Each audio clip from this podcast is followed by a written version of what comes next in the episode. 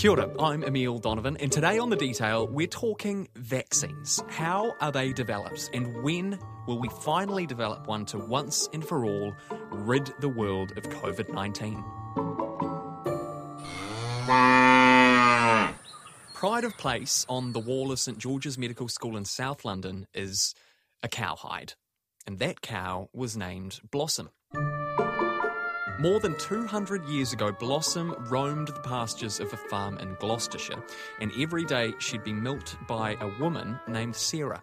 Now, milking by hand ain't a pretty job, as you can imagine, and one of the hazards Sarah had to put up with were the little pus filled sores which would develop on her hands and arms. They were caused by a virus called cowpox. Now, one day in 1796, a doctor named Edward Jenner popped around with a bright idea. He wanted to scrape some of that pus out of Sarah's wounds and rub it into two small cuts on the arms of an eight year old boy, James Phipps. Bit of a tough sell, you'd think, but the world at the time was in a bit of a pickle. One in ten deaths in Britain was caused by a ferocious disease called smallpox. Jenner had observed people who worked closely with cows seemed to be curiously immune to the disease, and so he used the best methods of the time to test that theory. Over the following months, James Phipps was deliberately inoculated with smallpox more than 20 times. He never succumbed. And so the first vaccine developed against an infectious disease was born. Helen Petousis Harris is an associate professor of vaccinology at the University of Auckland and I asked her to explain exactly what a vaccine is. Oh, you can think of a vaccine as antiviral software that you might put on your computer, where you sort of prepare your body to respond to something that could potentially be harmful. Uh, so, yeah, or like putting bug spray on before you go off into the bush. What is a vaccine actually made out it of? very much depends on the vaccine type because there's lots of different types. But primarily, it will contain a either a weakened form of the of the pathogen, or it will contain some kind of fragment of the pathogen. Um, either way, uh, to get your body to pay attention to to that um, and make an immune response. The other things that might be in it um, are called immune enha- an immune enhancer, which might uh, assist the body to make a better immune response, for example. So, and everything else in the vaccine tends to be things like salts and uh, and sugars and things like that. So is it kind of like I went down to the supermarket the other day and bought myself some vitamin pills? So is it kind of like it's a it's a sort of mishmash of stuff that's good for you, along with a little bit of the disease that you're trying to make yourself immune to, so that your body can get used to it? Yeah, that's that's exactly right. Um, basically, uh, getting that immune response to happen way before you're uh, ever likely to need it if you do. So that's how it works. You introduce a disease to your body so that the body can recognize it, and when that disease proper comes along, your body is like, "Oh no, we we know what we're doing with this. We've seen this before. We know how to fight this it off." This is about sensing tiny molecular shapes and pathogens, bugs, have uh, shapes that we recognise as foreign, and our body moves to get rid of it. But it's very, very specific, which is why um, you, you, know you can induce uh, using a vaccine. You can induce this very specific immune response that recognises that particular pathogen, and it, it, it, it's very, very effective um, at getting rid of it should you come into contact with it. So, if we're injecting that into our bodies, let's take the measles shot for example. If you get the measles vaccine, why don't you get the measles? The the virus. So, so the measles vaccine is an example of a live vaccine, and the the virus that's used has been weakened, or the word attenuated. It's been weakened, so it, it can infect it can affect you a little bit, but it can't cause disease. It sort of peters out. You're able to cripple the, the pathogen enough so it can't actually harm you. How do they actually get made? Like, what is the scientific process for creating a vaccine? Well, I guess it starts with um, deciding that you have a problem with some sort of disease and that you've identified what it is that causes the disease. And, and once you've identified something, you sort of think, well, well, well do people who have that disease uh, get it again? Because if they seem to be immune afterwards, there's um, a very good clue to what you might need to do, and that is to look for what it is about the um, human immune response that, that stops the people from getting the disease again. So once you've done that, you look to create um, a vaccine using various different approaches, depending what you think might be most useful, um, and sometimes there are many, to stimulate the body to make the specific um, immune response against this pathogen. Once you've done that, you start, you know, you start in your laboratory, you start with uh, perhaps some animal models, uh, you progress from there until you get to a situation where you might have something that looks like you could start moving into uh, testing in humans and, and then begins a very long process. Yeah, a very long process. So you've got something that's looking pretty good in your lab, and you've got some uh, probably got some animal models that you've tested this in, and it's looking encouraging. It looks like it produces the right kind of immune response, and it appears to be sort of safe. You don't, you know.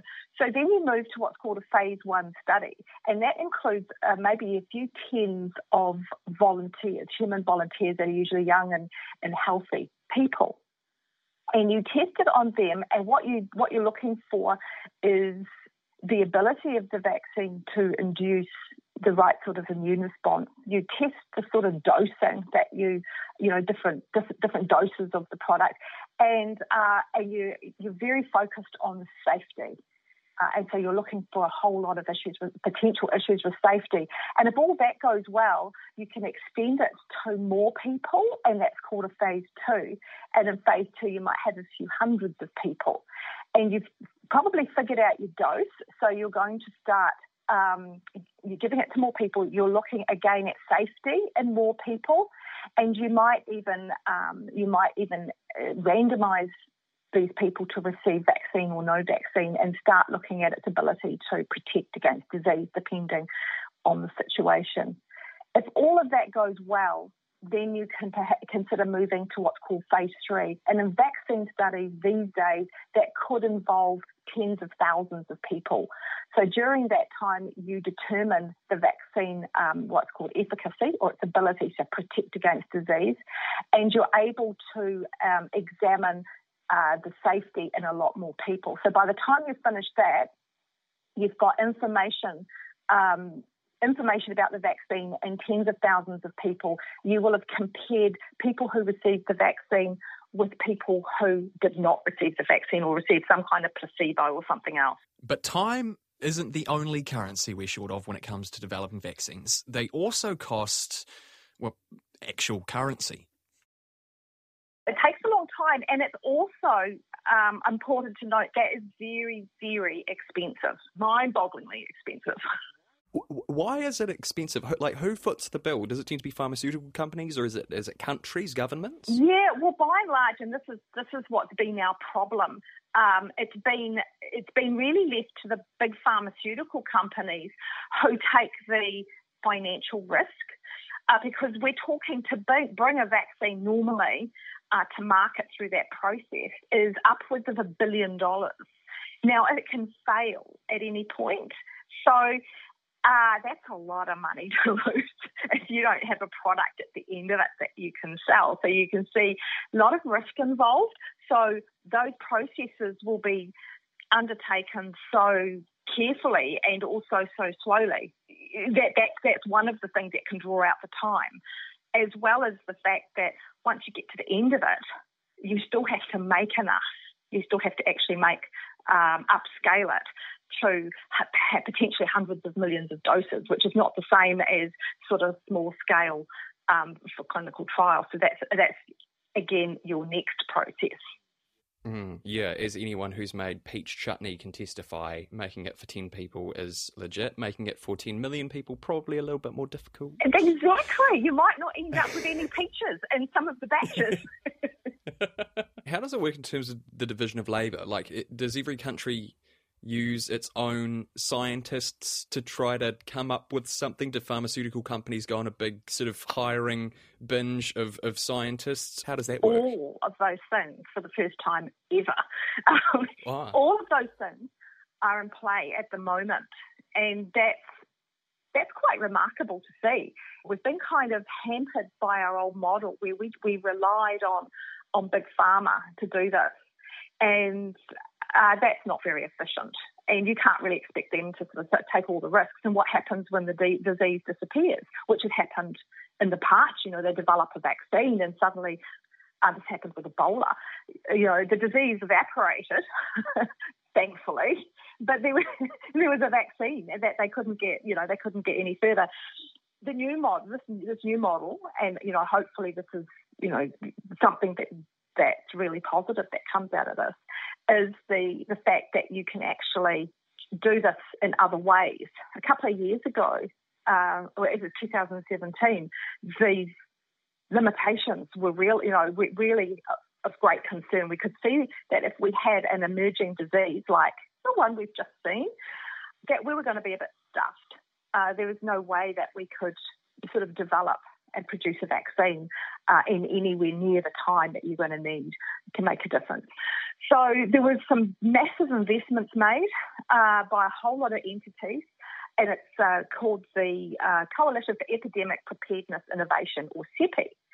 And they they sort of set about getting together a billion dollars uh, and started investing in new technologies uh, and small sort of in you know small biotech, academia, and and the sort of things that might enable us to get some vaccine turned around a lot faster. And so they'd made some progress in this field when COVID appeared. So now we've got small biotech companies, new technologies, and now we've got um, unprecedented collaborations, and that includes big pharma, but also all the other little players as well. I'm pleased to announce that Gilead now has an EUA from the FDA for remdesivir, drug called chloroquine, and some people would add to it hydroxy, hydroxychloroquine. We hear a lot, particularly out of the US, about, uh, perhaps optimistically, about medicines that were created for different illnesses, perhaps having applications against uh, COVID 19. The most uh, talked about is probably hydroxychloroquine um, or remdesivir. How does that work? There's a huge amount of work looking at repurposing things that we already have available to us in the toolkit. We've got a lot of drugs, um, a mind boggling amount of drugs. It's possible that some of them might have a, a use against against this virus. There's some that they're looking encouraging. And there's so it's very easy if you've got something existing already to repurpose it. It doesn't have to go, you know, you've already licensed it, you've tested it already. Um, wouldn't it be great if we had something off the shelf um, as opposed to developing brand new things from scratch? Does COVID 19, does it have characteristics which make it especially difficult to develop a vaccine for, or is the period of time that this has taken, because it has only been, what, four and a half months? Is this pretty par for the course when it comes to developing a vaccine for a, a new illness? No, this is just crazy fast. it's unprecedented. But before this, the fastest a vaccine was ever developed, you know, from scratch was the mumps vaccine, and that's many decades ago. The mumps vaccine was licensed in 1967 after about four years of development. And recently, the Ebola vaccines uh, had been developed. It had taken them many years to develop them, but they actually got them through testing very, very quickly, which showed us uh, that these things can actually be be done. But no, this is unprecedented. You know, we're in a new we're in a new uh, a new space now with with what we can actually achieve. Right now, it is our great hope a vaccine for coronavirus. And today, scientists at the CSIRO are a step closer to a breakthrough. At a research unit based in Flanders, scientists announced the discovery of a unique antibody that's capable of neutralizing the virus that causes COVID 19. The source, a llama. Every now and then, we kind of, you know, we wake up and we read the news that some obscure lab and uh, in you know Tel Aviv or whatever has has made a, a, COVID vaccine breakthrough, and everyone gets really excited. It feels to me like a good way to think about this maybe is as a sort of a vital piece of global infrastructure, global health infrastructure. And if you think about global, you know, physical infrastructure, things like the Suez Canal, they do take years to develop, and you just have to accept that because you can't build a bloody canal in six months. No, not unless you've got some sort of Death Star ray or something that you sort of blast it. once a once a vaccine is developed, Helen, who actually owns it? Yeah, good question. Um, in this case, because we've got so many players, I think it's going to be very diverse. If you're, um, you know, big pharma will still own their own their own property. Maybe they're going to make this at no profit for a while, but they'll still own it. And anybody else who has ownership of this. But um, what's happening is that people are making their uh, technologies available to others. That's what we're seeing. And also, if a vaccine is being funded by, for example, CEPI, who I mentioned earlier, um, they're doing this for for the world, particularly for uh, low income countries. So those things are less likely to be tied up in uh, intellectual property. I think you're going to see the whole gamut, but by and large, what you're seeing is most people publishing very quickly and sharing their learnings and also collaborating with others so they can pool their resources. Now, you, you talked about issues of production, mass scale production before.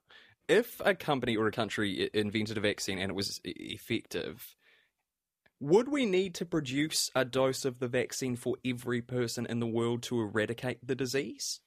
Not everybody, but most of them. So you're going to, uh, bottom line, you're going to need billions of doses of vaccine. Is it like making, you know, marinara sauce in a kitchen? You just brew it up in a great big tub? Yeah, right. And but I have newt. yeah, no.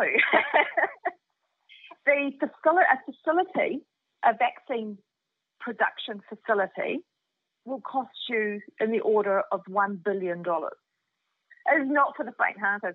Um, so, so you, you can't necessarily just take a facility that's busy pumping out um, viral vector vaccines and suddenly start pumping out um, inactivated vaccines. You know, that that would have to be adapted. So there's many facilities in the world, of course. India for example, one of the biggest producers of vaccines for the world. There's so many facilities, but not enough. So uh, I understand Bill Gates is putting seven billion to build seven facilities. Build them now, knowing that some of them may not be uh, used. So yeah, okay. So you're prepared so to lose the money. So so if you're prepared to lose the money, um, you can um, you can start investing. But that's a big challenge that we're going to have to overcome, which is why I think you know if if a place has a capacity to manufacture at the standard required, which is very high, then you know you probably want them doing that. Yeah, because I, I, mean the, the, the the fact of the matter is that you can't. It's not like um, war production where you can just sort of tell Rolls Royce to stop making cars and to start making you know rifles. Um, existing vaccines do still have to be made because there are still going to be flu seasons. So it's not that you can simply um, convert a facility to making a, a, a, COVID vaccine because then it leaves imbalances with other vaccines. You you have to sort of add the COVID production to what we're already producing, which exactly. is a huge ask. Exactly, and you don't normally run off to, to vaccinate, you know, the entire world's population. You you're normally busy focused on, you know, two year olds or something. it's a big, it's a big old challenge, that's for sure. Oh dear, Helen. Just finally, and I mean, you know, we're, we're of course venturing into the realms of speculation here, but what's your best guess as to when we might be able to develop one? Are we talking months or are we talking years? I think both, and I think it's probably the only. It is probably the only way we can really truly get ourselves out of this pickle. I've got several timelines. The first timeline is is quite short. Uh, and I think it's the one we need to be, first of all, prepare for, and that is the potential for the first cab off the first cabs off the rank, all going well, could be towards the end of this year. And so you have to be ready for that. um, because there's a lot to do. You can't just deploy them into the population without getting a whole lot of things ready. So that's the, the very earliest.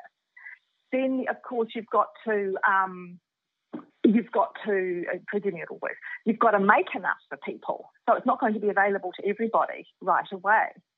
And, and, so that's going to extend that out, and maybe the sort of you're looking at earlier, maybe 18 months. And I think one of the things we need to think about is, um, well, if you're making it yourself, you're probably going to have access to something earlier. India, we're, you know, we're going to vaccinate our population first. They've already started making stuff.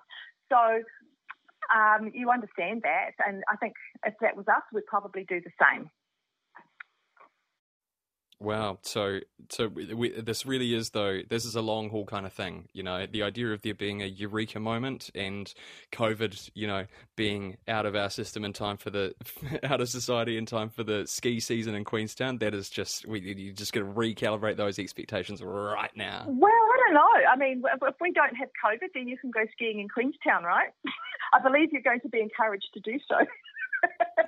Indeed, that is a fair point. Actually, but, but you know, um, if, just just say hypothetically that the vaccine that's been developed at Oxford uh, looks to be a winner and it comes up really well in terms of safety and effectiveness, a lot of places might gear themselves up start pumping it out. So, you know, you might, you know, you might. It depends if they're already ready to go, and don't, you know, have to start building the facility from scratch. That's it for today. I'm Emile Donovan. The detail is brought to you by newsroom.co.nz and made possible by RNZ and NZ On Air. You can get us downloaded free to your mobile phone every weekday from any podcast platform. And if you're using Apple, please give us a rating so other people can find us too. This episode was engineered by Blair Stagpole and produced by Alexia Russell. And thanks to Helen Petousis Harris. Ka kite